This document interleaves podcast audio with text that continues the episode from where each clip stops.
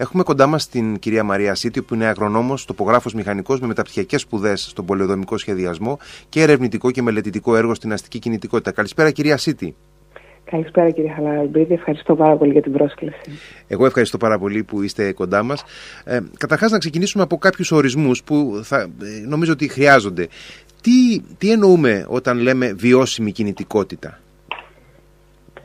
Κοιτάξτε, με τα, με τα χρόνια ε, εμείς οι, οι μηχανικοί απασχολούμενοι στον τομέα έτσι, του, της κυκλοφορίας, αυτό που κάναμε ήταν να διευκολύνουμε την κίνηση του αυτοκινήτου. Θέλαμε να φτάσουμε γρήγορα με το αυτοκίνητο από το σημείο Α στο σημείο Β. Μας ενδιέφερε η ταχύτητα, μας ενδιέφερε η στάθμευση, μας ενδιέφερε σε κάθε περίπτωση να, να κυκλοφορούμε πιο άνετα με το αυτοκίνητο. Με τα χρόνια είδαμε ότι αυτό έχει, έχει πάρα πολλά προβλήματα. Δημιουργεί πρώτα απ' όλα προβλήματα περιβαλλοντικά, προφανώς ζητήματα δηλαδή mm-hmm. κλιματικής απορρίθμισης, ε, εκτεταμένης ρύπανσης, εκτεταμένου θορύβου. Παράλληλα, είδαμε ότι αυτό δημιουργεί πολύ, πάρα πολλά ατυχήματα, πολλά τροχαία συμβάντα στον δρόμο. Και παράλληλα, είδαμε και ένα από τα πολύ πολύ σημαντικά στοιχεία, ότι όσο δίνεις χώρο στο αυτοκίνητο, προφανώς αυτό παίρνει ακόμα περισσότερο. Διότι δεν είναι μόνο η κυκλοφορία, αλλά είναι και η στάθμευση. Αυτό είχε ως αποτέλεσμα ποτέ να μην φτάνουν οι χώροι στάθμευσης της πόλης, γιατί όπως γνωρίζετε πολύ καλά, όλοι σιγά σιγά από εκεί που είχαμε ένα αυτοκίνητο πήραμε και ένα δεύτερο, πήραμε και ένα μηχανάκι. Πολύ σωστά. Πολλοί πήραν ακόμα περισσότερα.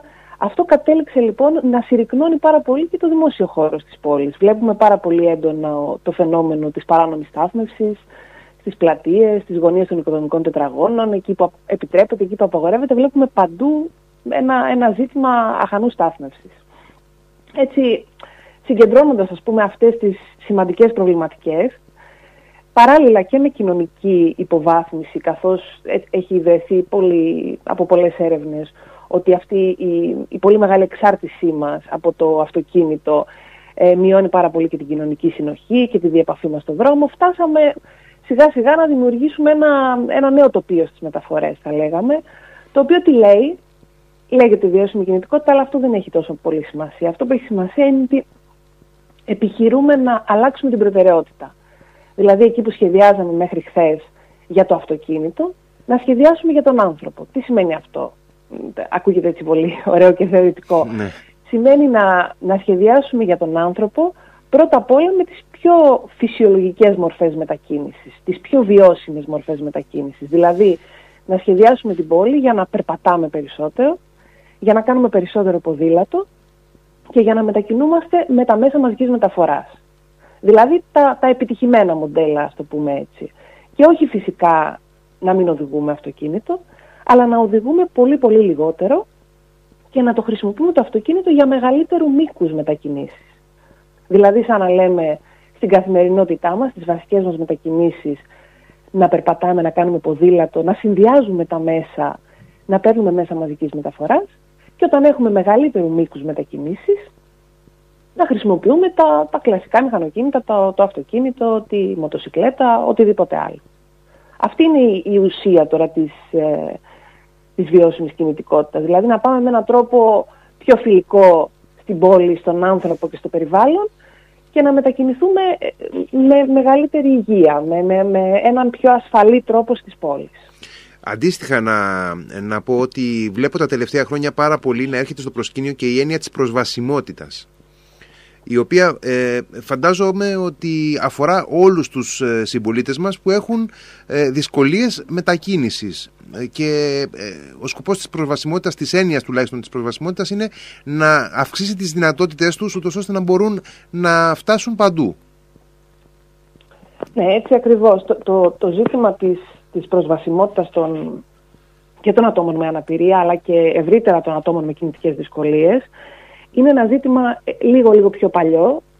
Θα λέγαμε ότι θεωρείται, θεωρείται βασική αρχή του συστήματος μεταφορών το να υπάρχει προσβασιμότητα στο σύνολο της αλυσίδας μετακίνησης ε, και επί της ουσίας, να πω την αλήθεια, έχει έρθει πολύ έντονα στην Ελλάδα τα τελευταία χρόνια λόγω θεσμικής μας υποχρέωσης απέναντι στην Ευρωπαϊκή Ένωση. Έτσι. Μάλιστα.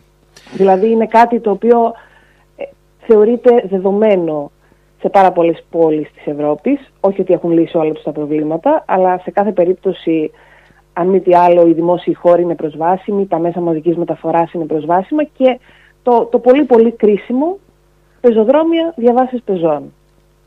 Είναι, είναι πολύ κρίσιμο για να μιλάμε για προσβασιμότητα το να έχουμε τη μίνιμουμ υποδομή, που αυτή είναι το πεζοδρόμιο, της τάξης του ενάμιση μέτρου, προφανώς χωρίς εμπόδια, χωρίς δέντρα. Συμπληρώστε ό,τι θέλετε. Ναι, εδώ. Ναι, ναι, ναι. Θα φτάσουμε και εκεί σε λίγο, γιατί είναι πολύ πονεμένη η ιστορία αυτή. Ναι. Ε, αυτές οι τάσεις που περιγράψατε ε, ε, εφαρμόζονται έτσι, σε, ε, ε, στις περισσότερες ευρωπαϊκές και διεθνείς, στις μεγάλες διεθνείς πόλεις, τουλάχιστον σε, σε πάρα πολλές χώρες, φαντάζομαι. Ε, δηλαδή είναι τάσεις οι οποίες είναι πλέον εφαρμοσμένες, καθοδηγούν την, ε, τις παρεμβάσεις που γίνονται στον δημόσιο χώρο, έτσι δεν είναι? Ναι, αυτές οι, αυτές οι παρεμβάσεις, δηλαδή ας πούμε η ενίσχυση του περπατήματος, του ποδηλάτου και των ε, μέσων μαζικής μεταφοράς είναι... Είναι μια πολύ ε, είναι εφαρμοσμένη τακτική την τελευταία εικοσαετία σε πάρα πάρα πολλές ευρωπαϊκές πόλεις, όχι πλέον μόνο στις μεγάλες και στις πολύ γνωστές, αλλά και σε πολύ πολύ μικρότερες. Ε, και πλέον έχουν πάει και ένα βήμα ε, παραπέρα, θα λέγαμε, οι ευρωπαϊκές πόλεις. Ε, δηλαδή, έχ, έχοντας ως δεδομένα ότι ο δημόσιος χώρος είναι πλέον προσβάσιμος, ασφαλής και υπαρκτός σε κάθε γειτονιά και όχι μόνο στα κέντρα των πόλεων, έχοντας ως δεδομένο ότι οι εναλλακτικές μετακίνησης είναι πολύ περισσότερες από το ιδιωτικό αυτοκίνητο, πάνε και ένα βήμα παραπέρα, ενισχύοντας τα ήδη υφιστάμενα οχήματα που δεν μπορούν να βγάλουν, δηλαδή για, για παράδειγμα τα οχήματα που κάνουν διανομές, η τροφοδοσία στις πόλεις. Δεν μπορεί να γίνεται, όπως καταλαβαίνετε, σε μεγάλο βαθμό με ένα ποδήλατο ή με ένα μηχανάκι, γίνεται Βέβαια. προφανώς και με οχήματα κανονικά, με βαρέα οχήματα. Άρα, πηγαίνοντας ένα βήμα παραπέρα, προσπαθούν αυτά τα οχήματα να τα κάνουν ηλεκτρικά, προσπαθούν τα οχήματα της δημόσιας συγκοινωνίας να τα κάνουν ηλεκτρικά, άρα να μειώσουν από εκεί ό,τι μπορούν σε ρύπανση και θόρυβο. Παράλληλα, εφαρμόζουν και, και ακόμα πιο, έτσι, θα λέγαμε, εξελιγμένα στοιχεία στις πόλεις, όπως συνδυασμένες μετακινήσεις, δηλαδή σου λένε ότι για να πας στο σημείο Α, από το σημείο Α στο σημείο Β, μπορείς κάλλιστα να χρησιμοποιήσεις ένα κοινόχρηστο ποδήλατο και μετά να επιβιβαστείς ένα λεωφορείο. Δεν είναι απαραίτητο να χρησιμοποιήσεις μόνο ένα, ένα μέσο για να φτάσεις στο, στον προορισμό σου. Παράλληλα χρησιμοποιούν πάρα, πάρα πολύ τα κινητά. Τι θέλω να πω με αυτό? Ε, χρησιμοποιούν πάρα πολύ το κινητό για να δουν τι διατιθέμενη στάθμευση υπάρχει στην περιοχή που πηγαίνουν. Για να μην κάνουν, ξέρετε... Ε, άσκοπες περιπορίες, αναζήτησης, στάθμευσης.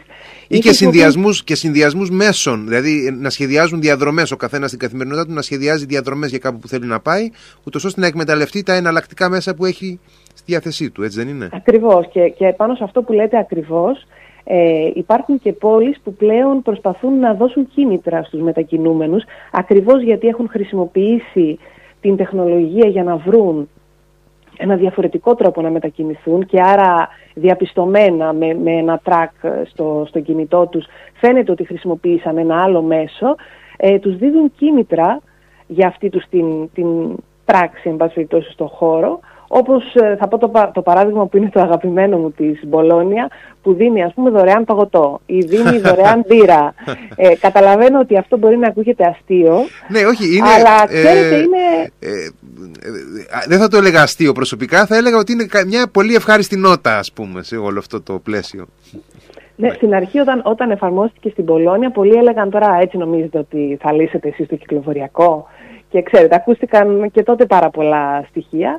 Ε, αυτό, που, αυτό που δείχνει όμως η εφαρμογή τέτοιου τύπου κινήτρων, γιατί υπάρχουν και άλλα κίνητρα όπως το να μειώσεις τα δημοτικά τέλη mm-hmm. σε επιχειρήσεις που αλλάζουν το στόλο τους, όπως το να δώσεις εφάπαξ ε, ενισχύσεις σε επιχειρήσεις αντίστοιχα που χρησιμοποιούν πιο φιλικά μέσα προς το περιβάλλον, ή να δώσεις, ε, να πω τώρα το παράδειγμα των, των τρικάλων που, αν δεν κάνω λάθος, μείωσε τα δημοτικά τέλη κατά δεκαπέντε τοις εκατό σε όσους αντικατέστησαν τα μηχανάκια για την ταχυδιανομή, για το φαγητό, ας πούμε, mm-hmm. που, τα delivery. Σε όσους αντικατέστησαν λοιπόν μηχανάκια με, με ηλεκτρικά ποδήλατα. Υπάρχουν πάρα πάρα πολλές μορφές κινήτρων που στην αρχή μπορεί να φαντάζουν, ε, να δημιουργούν εν πάση περιπτώσει κάποια ερωτηματικά ως προς την αποτελεσματικότητά τους. Ωστόσο βλέπουμε ότι φέρνουν πολύ πολύ περισσότερο κόσμο κοντά στο να σκεφτεί και μία αναλλακτική για την μετακίνησή του, είτε είναι επαγγελματική είτε είναι προσωπική για λόγους αναψυχής. Θα λέγαμε λοιπόν ότι η Ευρώπη συνολικά βρίσκεται στην πρωτοπορία αυτών των εξελίξεων, έτσι.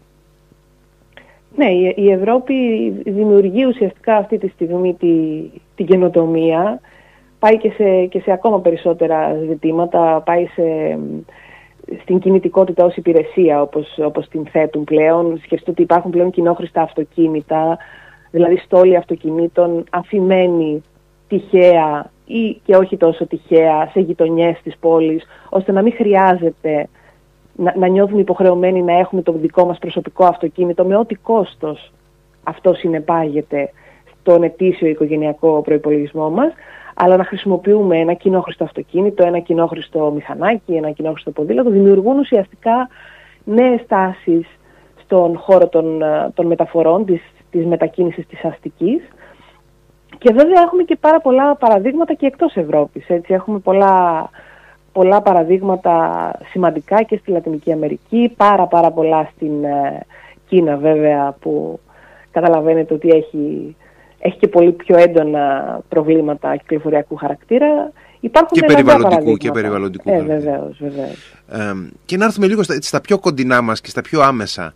Ε, να μιλήσουμε λίγο και για το Ηράκλειο, που είναι από πολλές πλευρές μια, έτσι θα λέγει κανείς, δυσχερής περίπτωση αστικού περιβάλλοντος, που έχει δηλαδή πολλές παθογένειες που εμφανίζουν και άλλες ελληνικές πόλεις, δεν είναι μοναδική περίπτωση οπωσδήποτε, αλλά ποιες, εσείς ε, κάνοντας ας πούμε μια αποτίμηση, ποιες ήταν, είναι οι μεγάλες παθογένειες του Ηρακλείου? Σε, σε πρώτη φάση θα έλεγα ως παθογένεια ότι είναι, είναι πολεοδομικό το ζήτημα. Δηλαδή έχουμε πάρα πολλές περιοχές ανεπτυγμένες εκτός σχεδίου, έχουμε πολλές περιοχές στις παρυφές του σχεδίου πόλης με πολύ μεγάλη αυθαίρετη δόμηση, που, που αυτό θα μου πείτε γιατί μας απασχολεί για την κυκλοφορία. Μας απασχολεί γιατί δεν έχουμε σαφή δίκτυα. Όταν μια περιοχή δεν έχει πολεοδομηθεί ικανοποιητικά εξ αρχής, γεννά και έλκει μετακινήσεις οι οποίες δεν είναι οργανωμένες στο χώρο. Ε, οπότε θα, θα έλεγα ως πρώτη, πρώτη κύρια παθογένεση είναι αυτή. Το, το δεύτερο που μου έρχεται στο μυαλό συστηματικά και μελετώντας και, τη, και την πόλη του Ηρακλείου είναι η απόλυτη εξάρτησή μας από το αυτοκίνητο και η έλλειψη, ε, η έλλειψη βασική, πώς να πω, πολύ ελκυστικής, ασφαλούς ε, δημόσιας συγκοινωνίας σε πόλεις αυτού του μεγέθους. Γιατί δεν μιλάμε για μια πόλη στα μεγέθη του Αγίου Νικολάου, mm-hmm. πολύ μικρότερη. Μιλάμε για μια μεγάλη πόλη με πολλές επιχειρήσεις.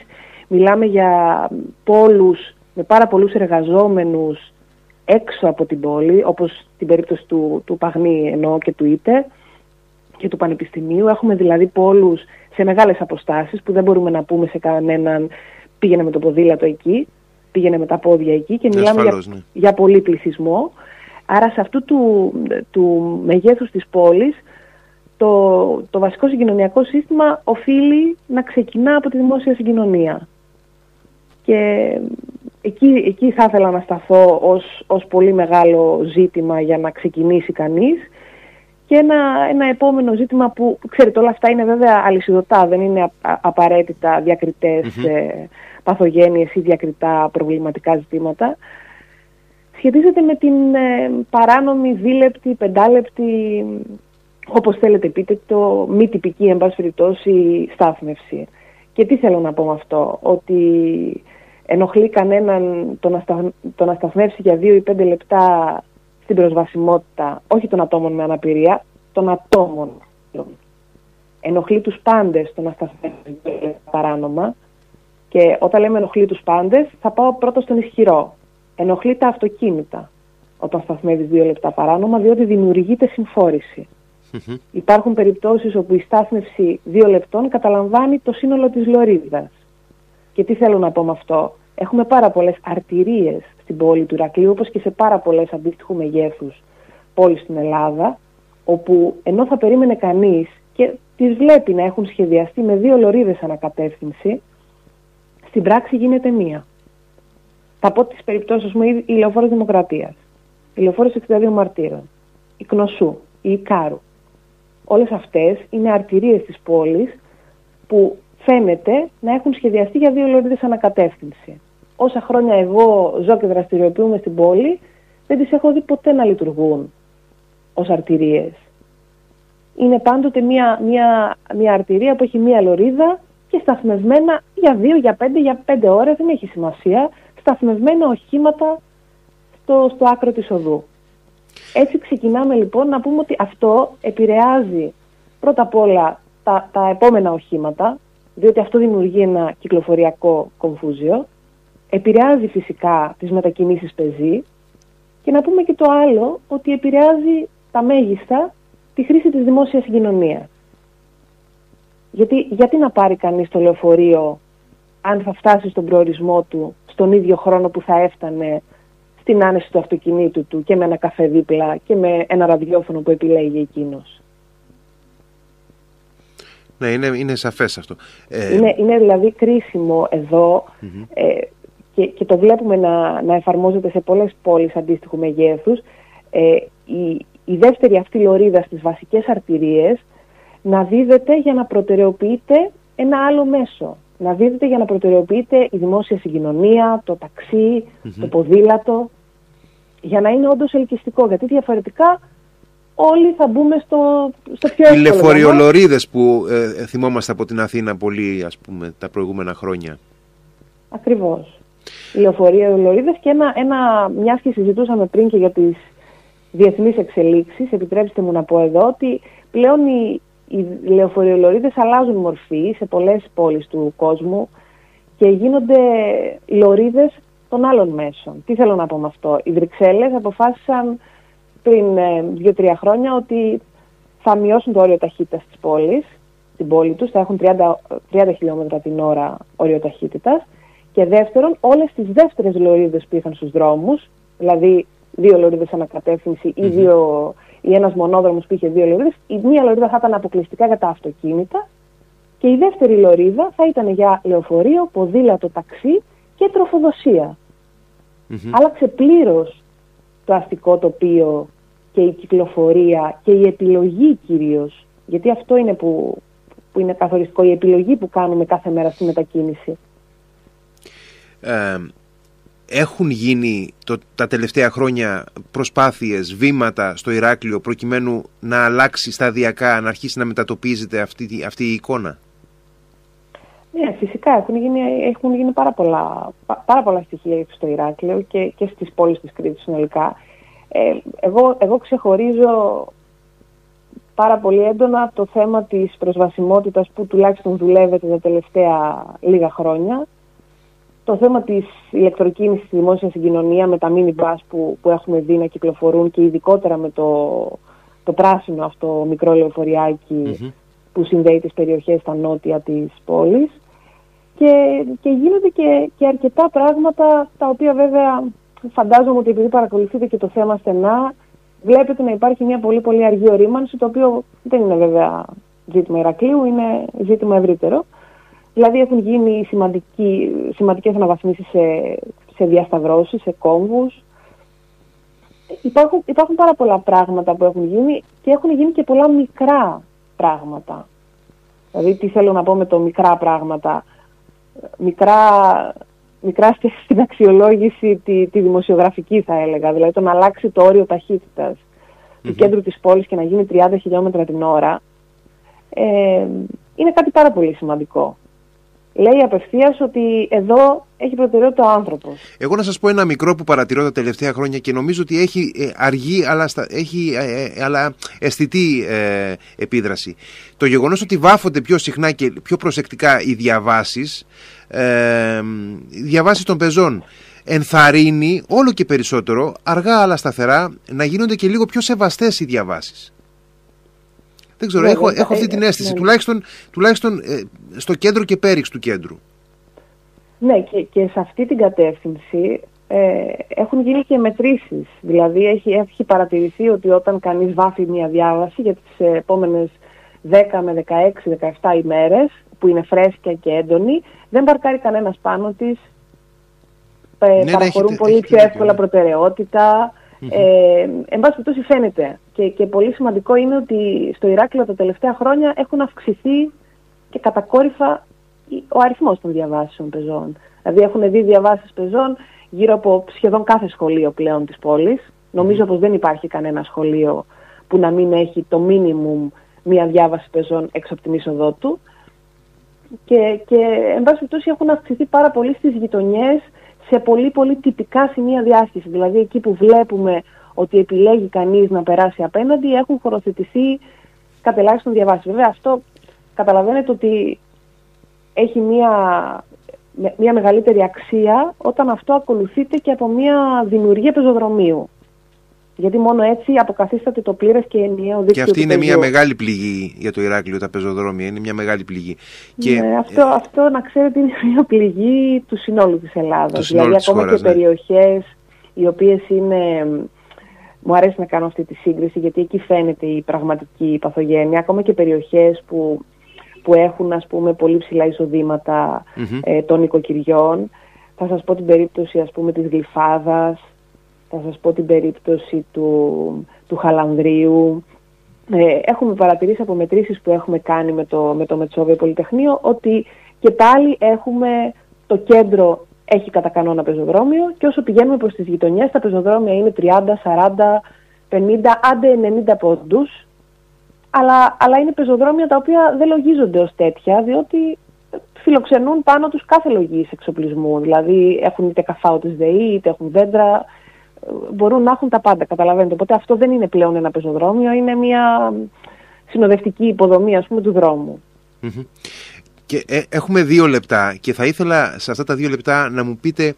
Ε, τις πιο σημαντικές, μια, δυο, τρεις παρεμβάσεις στο ορατό μέλλον που μπορούμε να δούμε, είναι εφικτό να δούμε στο Ηράκλειο. Νο, νομίζω ότι, ότι τα, πιο, τα πιο εύκολα πράγματα ε, για, να, για να δούμε υλοποιημένα είναι αυτά που ήδη έχουν προχωρήσει. Θέλω να πω με αυτό ότι πράγματα που ήδη βρίσκονται σε στάδιο εγκρίσεων και σε στάδιο προωθημένης, ας πούμε, επεξεργασίας από τους φορείς. Το πιο, το πιο εύκολο που μου έρχεται στο μυαλό είναι ο κόμβος στον Αγιάννη το Χωστό, που ήδη έχει γίνει μια πιλωτική εφαρμογή mm. με νεροπαγίδες, κολονάκια, ώστε να δείξει πώς θα μπορούσε να λειτουργεί η περιοχή. Αυτό είναι το, το πρώτο που μπορεί να υλοποιηθεί πολύ πιο γρήγορα και πάλι με όρους ελληνικού δημοσίου αυτό δεν σημαίνει απαραίτητα γρήγορα. Ε, και ένα άλλο που επιτρέψτε μου να πω θεωρώ πολύ πολύ κρίσιμο είναι το θέμα των ε, πεζοδρομίων και των υπερυψωμένων διαβάσεων. Είναι ήδη μια, μια μελέτη στον αέρα, αν δεν κάνω λάθος, που αφορά σε πεζοδρόμια σε έντεκα, ναι, ε, σε έντεκα δρόμους της πόλης του Ηρακλείου. Ευτυχώς όχι αυτή τη φορά πια στο κέντρο της πόλης του Ηρακλείου. Ναι, εκτός τυχόν, εκτός τυχόν. Αλλά ευτυχώς μια, μια διαδρομή θα λέγαμε σε κάθε γειτονιά που αυτό δημιουργεί...